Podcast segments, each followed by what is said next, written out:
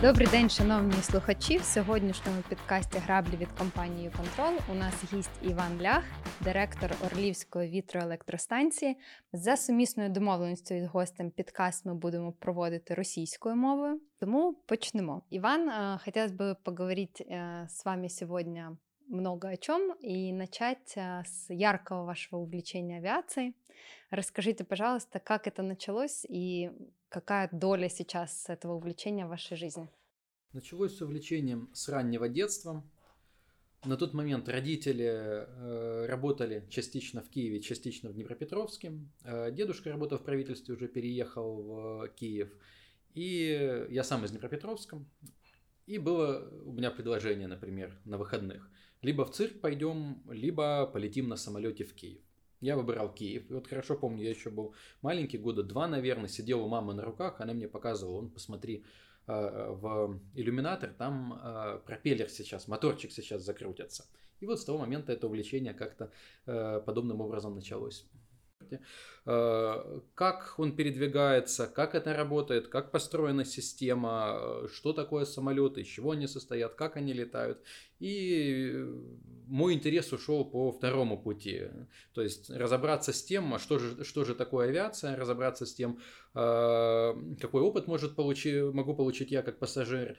И так оно и повелось. С того момента, когда моя работа стала связана с проектами, летать я стал гораздо больше, чем просто в, приват, в приватных целях. Ну и это хобби постепенно начало развиваться с тем, что появилась возможность путешествовать по миру, изучать новые аэропорты, изучать то, как работают клиентские сервисы в различных авиакомпаниях, как предоставляется сервис э, на, на борту, и в дальнейшем это стало моим таким хобби. Скажите, а вы когда выбираете рейс или авиакомпанию, какой полетите, вы как-то обращаете внимание на модель самолета, что хотелось бы вот так полететь? Я обращаю внимание на все. То есть начинаю с того, э, ну понятно, цена цена билет, на билет важна, но важна также авиакомпания, на которой я полечу. Смогу ли я получить бонусные мили э, на этой авиакомпании? Какой будет самолет? Есть ли возможность выбрать определенные места в салоне, на которых я буду сидеть? Э, какие будут транзитные аэропорты? Какой будет лаунж в этом, в этом транзитном аэропорту? А, есть ли возможность полететь на каком-то интересном типе борта, на котором я еще, еще не летал. Поэтому, если бы это не было моим хобби, наверное, это была бы какая-то заморочка о том, вот как же, э, то есть сколько всего нужно сделать. Обычно человек пошел, там цена билета дешевле, купил билет и полетел. У меня этот процесс, он растянут, но я получаю удовольствие от этого выбора. Вот в Украине на внутренних рейсах такой возможности, конечно, нет. У нас не так много вариантов, как куда и куда можно добраться. Но если это касается иностранного перелета, то я обращаю внимание на все все критерии. А скажите, оставляете рекомендации своим авиакомпаниям в сравнении с чем-то, если вот такое, как сервисная часть, когда вы советуете? Э, оставляю. Э, если говорить об украинских авиакомпаниях, то напрямую общаюсь с топ-менеджментом этих авиакомпаний и в приватном формате ко мне обращаются за советом, как улучшить какой-то сервис, обращаются за информацией по поводу того, как прошел перелет, было ли что-то не так, особенно если это касается перелета в бизнес-классе, и мои рекомендации очень часто при применяют на украинских авиакомпаниях. Если говорить об иностранных, все-таки там масштаб несколько больше. И если брать, например, Air France KLM, то у данных авиакомпаний я являюсь таким как секретным клиентом. Угу. У меня установлено приложение. В определенный момент времени перед рейсом мне приходит уведомление о том, что они хотели бы предоставить мне возможность протестировать этот рельс на incognito basis. И в рамках полета я приложением в руках оцениваю каждый этап полета и передаю фидбэк авиакомпании. Ну, авиакомпания мне за это предоставляет определенные преференции. А скажите, как попасть в такой список людей с приложением и быть инкогнито? Я думаю, что они самостоятельно предлагают клиентам, mm то есть смотрят на, э, на активность как э, клиента в программе лояльности авиакомпании, смотрят, вероятно, на активность соци... в социальных сетях и э, предлагают, но у них это поставлено на поток. То есть в украинских авиакомпаниях пока такого сервиса нет. А расскажите, пожалуйста, о рынке украинской авиации, особенно сейчас, в контексте изменений в мире, которые происходят, ну, кроме советов, как вы оцениваете вообще эту отрасль, какие у нее перспективы? Ну, украинская авиация находится сейчас в кризисе. Кризис связан с большим оттоком пассажиров. Например, несколько дней назад аэропорт Джулианы опубликовал свою статистику. Если мне не изменяет память, то с прошлого года, если сравнить показатели прошлого года октября месяца, то они обслужили э, на 75% меньше пассажиров, нежели в прошлом году. То есть понятно, что это влияет на выручку аэропортов, и это влияет на выручку э, всех связанных э, с авиацией компаний, как самих авиакомпаний, так и множество бизнеса, который поддерживает авиацию, начиная от хендлинговых компаний, которые осуществляют наземное, наземное обслуживание, заканчивая диспетчерами, компаниями, которые продают топливо и предоставляют абсолютно любые услуги, вплоть до питания, поставки продуктов и прочее. И если говорить об украинской авиации, то нас отличает от, например, авиации европейской одна большая разница. Европейские авиакомпании получили громадную миллиардную поддержку от э, своих правительств для того, чтобы пережить этот кризис. То есть, да, они сократили часть персонала, э, часть самолетов отдали лизингодателям или часть подготовили и передали на, длитель, на длительное хранение, но, тем не менее, у них есть возможность э, платить заработную плату, есть возможность поддерживать рейсы, которые находятся либо на этапе, либо на уровне близкой к рентабельности, либо даже немножко, немножко ниже рентабельности. Украинские авиакомпании, насколько мне э, не изменяет память и та информация, которая циркулирует в определенных кругах, не получили никакой поддержки, поэтому они выживают и крутятся как, э, как могут. И, естественно, чем дальше, тем, тем им сложнее. В этом году Э, с открытием курортных направлений июль и август месяц были для авиакомпаний и для аэропортов наиболее, ну скажем так, прибыльными, ну, если можно считать прибыль, прибыль, прибыль по месяцу, наиболее, наиболее доходными, что позволило авиакомпаниям как-то как немножко прийти в себя и улучшить свой, свой платежный баланс. Но если говорить о зимнем периоде, то вот не далее, как вчера, общался с представителями украинских авиационных, авиационных властей, и ну, как бы был главный вопрос, который обсуждали, это как пережить зиму. Мгм.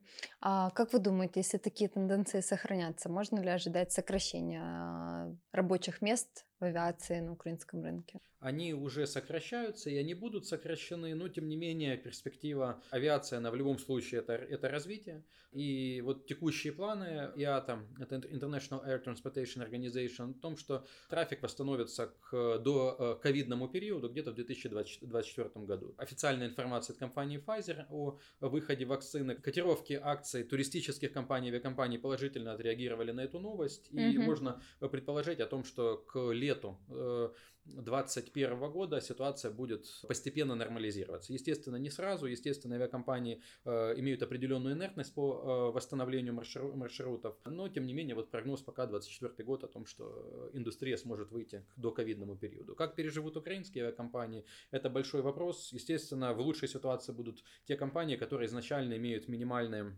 наиболее оптимизированные затраты, в частности, работающие по модели low cost. Вот им, мне кажется, будет пережить эту ситуацию легче всего. Скажите, пожалуйста, вот люди, работающие в авиационной сфере, э, я знаю, им очень сложно адаптироваться к другому ритму работы. Вот когда были сокращения в компаниях э, авиационных в Украине, уже были такие волны. Люди очень не могли адаптироваться к ритму, к времени, к тому, что не все так четко в других бизнесах. И тут у меня вопрос по поводу вообще смены профессий.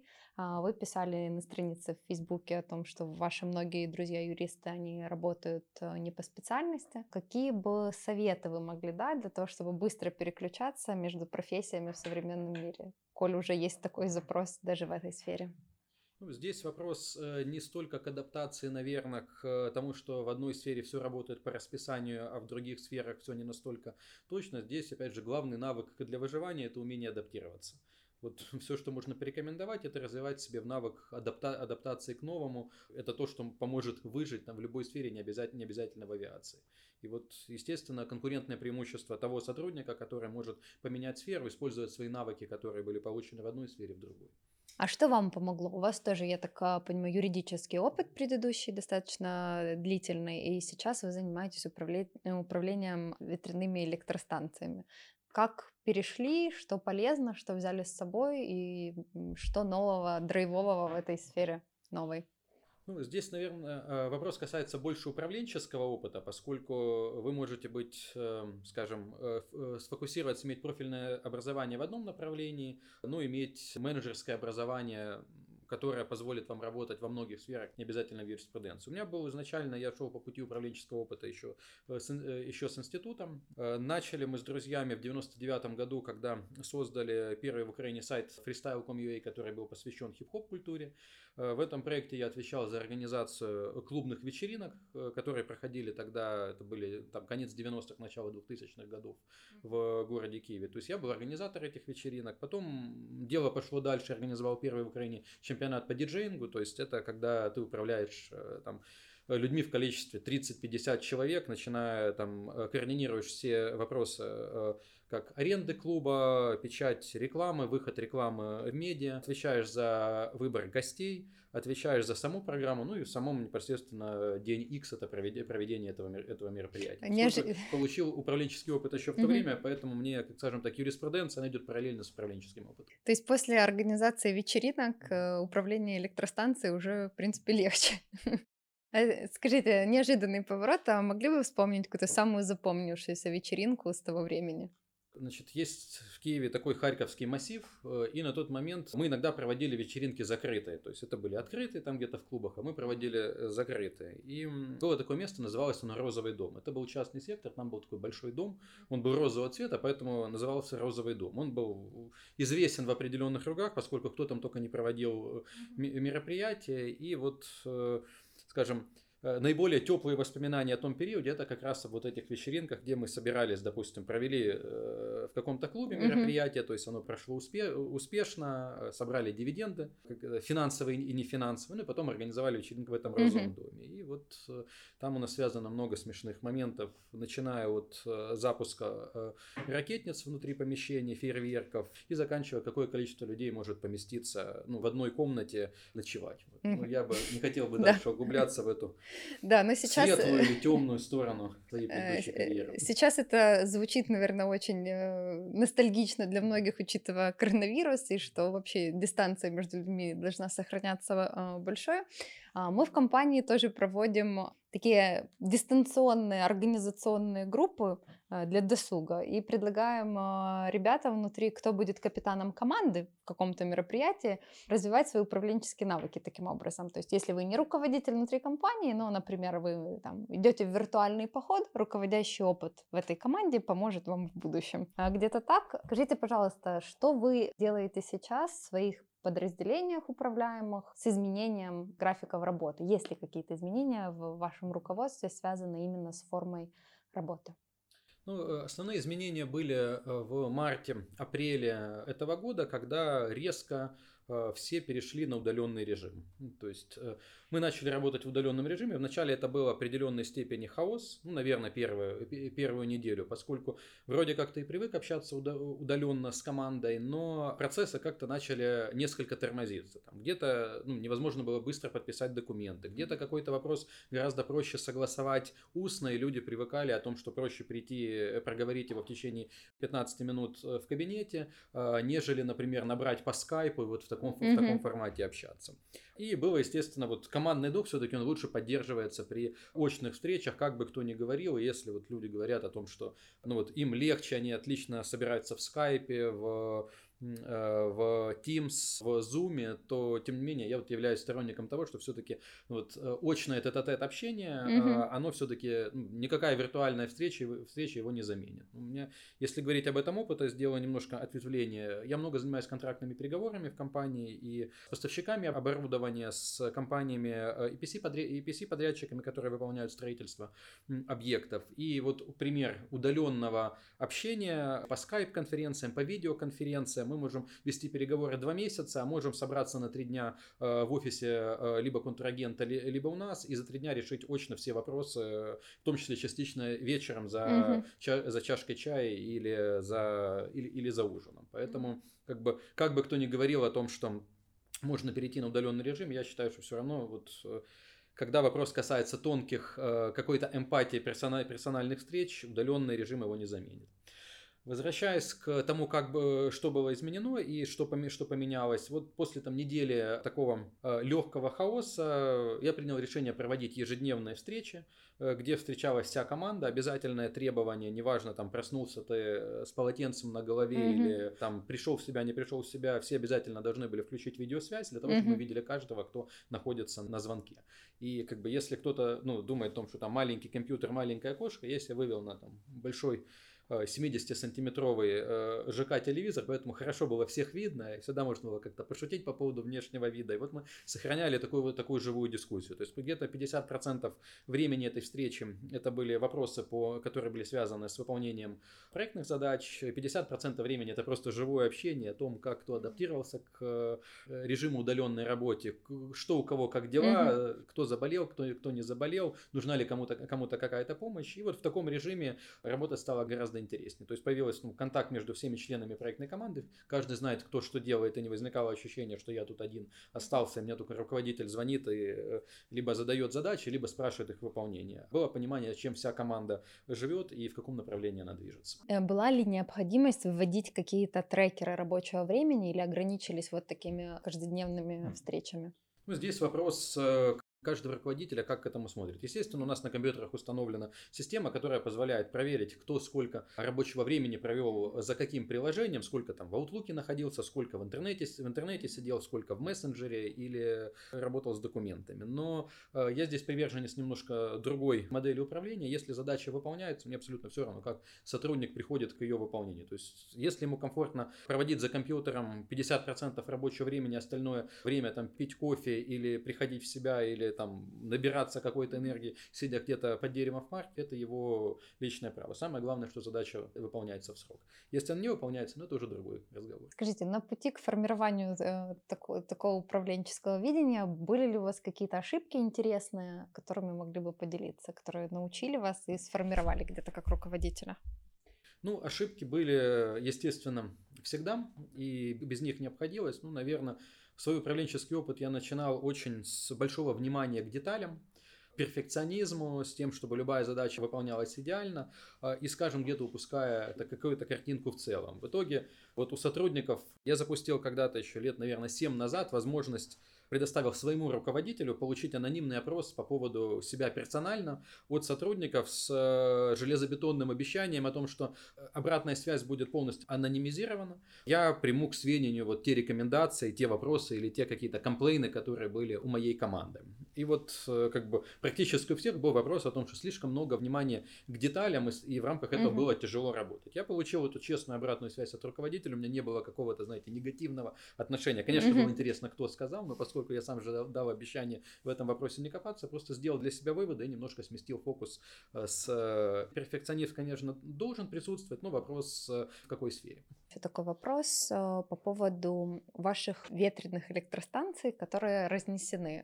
Вы сейчас занимаетесь несколькими проектами одновременно. Это Орловская электростанция, которую мы упомянули, и Бердянск. Либо рассказать, э, что у вас поменялось в видении, когда это второй проект запускается. Поменялось ли что-то, или вы планируете это реализовывать также?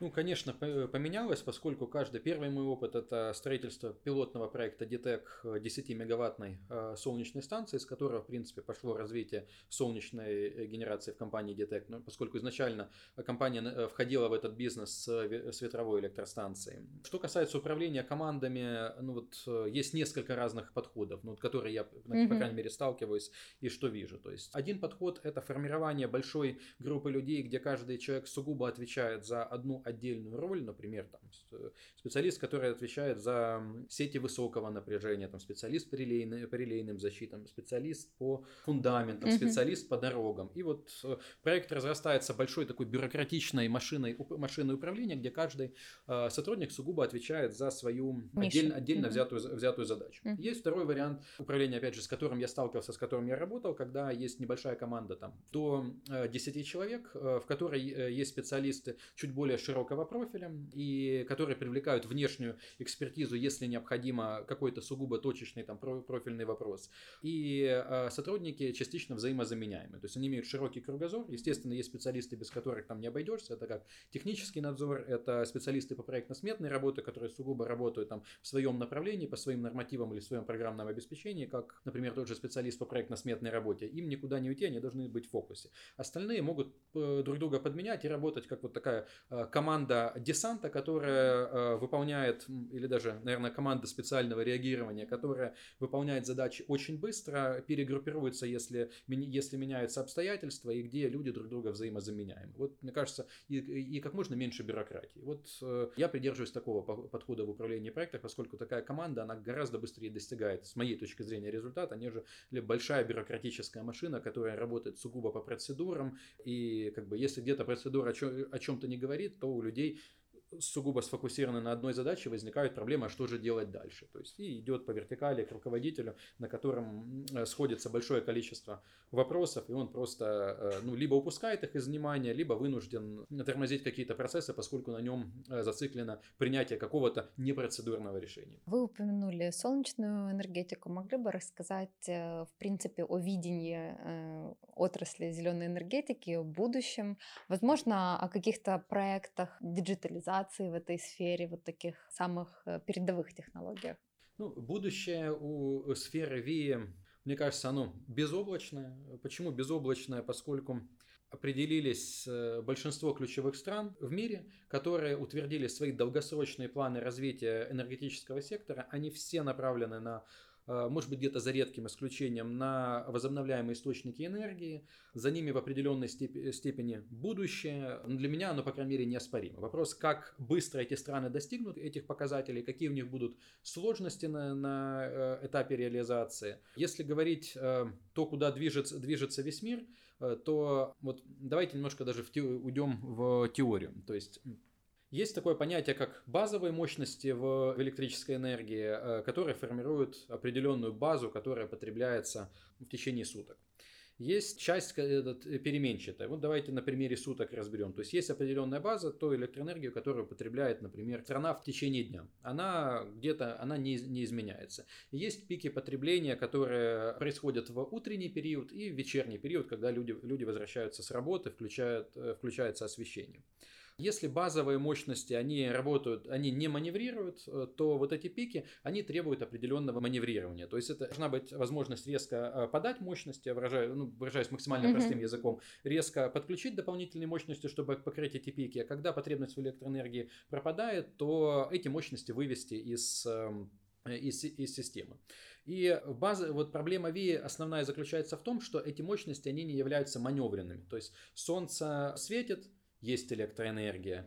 Солнце светит меньше или пришли облака, то эта мощность резко выходит, ну, относительно резко уходит из системы. То же самое с ветром. Ветер дует электроэнергия есть, нет ветра, электроэнергии нет. И вот основная проблема возобновляемой энергетики это то, что необходимо э, э, вот эти пики покрывать маневренной мощностью. Маневренные мощности являются теплоэлектростанции, которые могут подключить тепловые блоки, которые работают на угле или на э, природном газе, которые могут быстро быть выведены из, из резерва, подключиться и резко снять нагрузку, когда такая необходимость пропадает. И вот сейчас разрабатывается много технологий. Основная это технология хранения электрической энергии, то вот с чем выходил Илон Маск и ту э, систему хранения, которую он строил в Австралии, это батареи, которые накапливают электроэнергию из ВИИ и потом выдают ее в тот момент, когда нужно эти э, пики скрыть. И вот когда будет эм, э, решена проблема сохранения возобновляемой энергии, которая позволит покрывать вот эти пики, когда нет солнца, нет солнца, нет, нет ветра, и когда эта технология станет, ее не нужно будет датировать другими, например, поддержкой государства, и рынок сам может в состоянии, производители электроэнергии смогут самостоятельно за счет рыночного тарифа покрывать этим, э, покупку этого оборудования, в тот момент отпадет и необходимость в газовых станциях, в, теп в тепловых станциях. Когда это произойдет, ну, сложно говорить точно, но я уверен, что это вопрос э, десятков лет. А дальше это эволюционный перевод. Как когда-то переходило, с тепловой тяги переходили на двигатели внутреннего сгорания, э, как с двигателей внутреннего сгорания сейчас постепенно мы видим переход на электрический транспорт, точно так же, за, за которым будущем. А, а скажите, вот э, из э, самых интересных самолетов, на которых вы летали, как, какой это был самолет? Самый необычный, может быть? Знаете, наверное, это самолет Ан-24, которым я летал в детстве. Вот когда я начинал, э, начинали наш разговор, я упоминал о том, что в детстве э, я садился mm-hmm. в самолет, и мама говорила, смотри, там сейчас самолеты, моторчики закрутятся. Вот мне такое ощущение, что я на этих самолетах, вот, э, на которые были в детстве, я до сих пор на нем же летаю. Есть авиакомпания Motor вот на нем летает такой ретро-самолет, которому, э, если не ошибаюсь, там 50-60 лет, и э, вот он для меня является в определенной степени таким э, интересным средством транспорта, поскольку он такой вот настоящий ретро. Угу. А, скажите, пожалуйста, вот, э, вот это увлечение, да, и то, как вы его вначале описывали, создается впечатление, что много времени тратится на то, чтобы поддерживать себя в форме, все знания получать. Э, скажите, пожалуйста, как вы сочетаете работу и такое обширное, масштабное увлечение? Наверное, по Фейсбуку может сложиться впечатление о том, что у меня очень много свободного времени. Это совершенно не так. И одно из достоинств самолетов и аэропортов о том, что имея определенные преференции постоянного э, клиента и имея определенные статусы в программах лояльности авиакомпании, э, на прохождение всех аэропортовых формальностей я трачу минимум времени, остальное время я просиживаю либо в бизнес-лаунже, либо в салоне самолета и могу успешно работать и выполнять рабочие задачи. Как видите, у меня сейчас с собой компьютер, я редко с ним расстаюсь. Поэтому э, это то хобби, которое позволяет с одной стороны э, выглядывать в иллюминатор или и наслаждаться полетом, а с другой стороны работать, проверять почту и как раз получить вот тот момент, когда в течение нескольких часов у тебя нет вала имейлов и есть возможность разобрать почту, над чем-то подумать, поработать с каким-то документом, где требуется концентрация. И вот мне как раз перелет очень помогает концентрироваться на таких задачах. А, по поводу подумать и мечты, и вот этого э, детского опыта, да, когда вы смотрели на моторчик, скажите, пожалуйста, есть опыт такой описанный в интернете о том, что административно-бытовой комплекс на Орловской станции, он а, спроектирован по вашей задумке в виде авиадиспетчерской башни аэропорта. Регионального аэропорта, да. Что почувствовали, когда увидели реализацию такой, казалось бы, ну, идей, да, то есть это вот э, мечта, идея, но это была не мечта, это было, ну вот, эм, когда реализуешь какой-то проект, который связан с промышленностью, то обычно у тебя на первом месте всегда эффективность этого проекта. Uh-huh. И эффективность, она состоит в том числе из того, какие ты затраты понесешь на реализацию там, дороги, например. Ты ее можешь делать там, с бордюром или, би, или без бордюра. Ты можешь э, применить более дорогую комплектацию турбины э, или комплектацию турбины там, с, меньшим, с меньшим набором опций. И вот здесь всегда такой вот э, в бизнесе всегда формат, то есть это минимум Э, максимальная эффективность, эффективность и минимум затрат. И когда реализовывался проект Орловская ветроэлектростанция, мы работали, у нас был э, контракт с э, крупнейшим в мире производителем аншорных ветровых турбин компании Vestas, и при согласовании этого контракта мы вначале согласовали его стоимость, она была уже, была уже неизменна, и была возможность сразу приложить при заключении договора то видение административно-бытового комплекса, mm-hmm. которое бы хотелось бы получить на выходе. Ну и в этот момент как бы с минимальным ресурсом был разработан его проект Sketch Design, он был э, передан, э, приложен договору с э, поставщиком оборудования и PC-подрядчиком, который выполнял работы по строительству этого объекта. Он не вызвал изменения цены, соответственно, то, что не меняет цену и оставляет эффективность на уровне той, которая была утверждена, то, естественно, почему бы не сделать проект не просто максимально эффектив, экономически эффективным, а еще и красивым и чем-то запоминающимся определенной визитной карточкой. Вот так появился этот административно-бытовой комплекс в виде здания регионального аэропорта могли диспетчерской бы, башни. Могли бы дать а, советы нашим слушателям о том, а, может быть, что нужно делать или не нужно делать для того, чтобы мечты или такие идеи какие-то, которые могут порадовать, а, реализовывали, чтобы этому было место в жизни повседневной. Ну, я здесь буду непопулярным, нужно работать и много работать. Этот очень спорный концепт, но вот я являюсь э, человеком, который убежден в том, что для того, чтобы получить какой-то результат, для этого нужно приложить надлежащее количество усилий. То есть э, удача, она, конечно, всегда присутствует, но тем не менее нужно, нужно работать и идти к своей цели. А, на этой ноте мы будем заканчивать нашу беседу. Спасибо большое. Еще раз напомню, с нами был а, Иван Лях, директор Орловской ветроэлектростанции. А, слушайте наши подкасты, ставьте лайки и комментируйте. З вами була Анна Клименко і.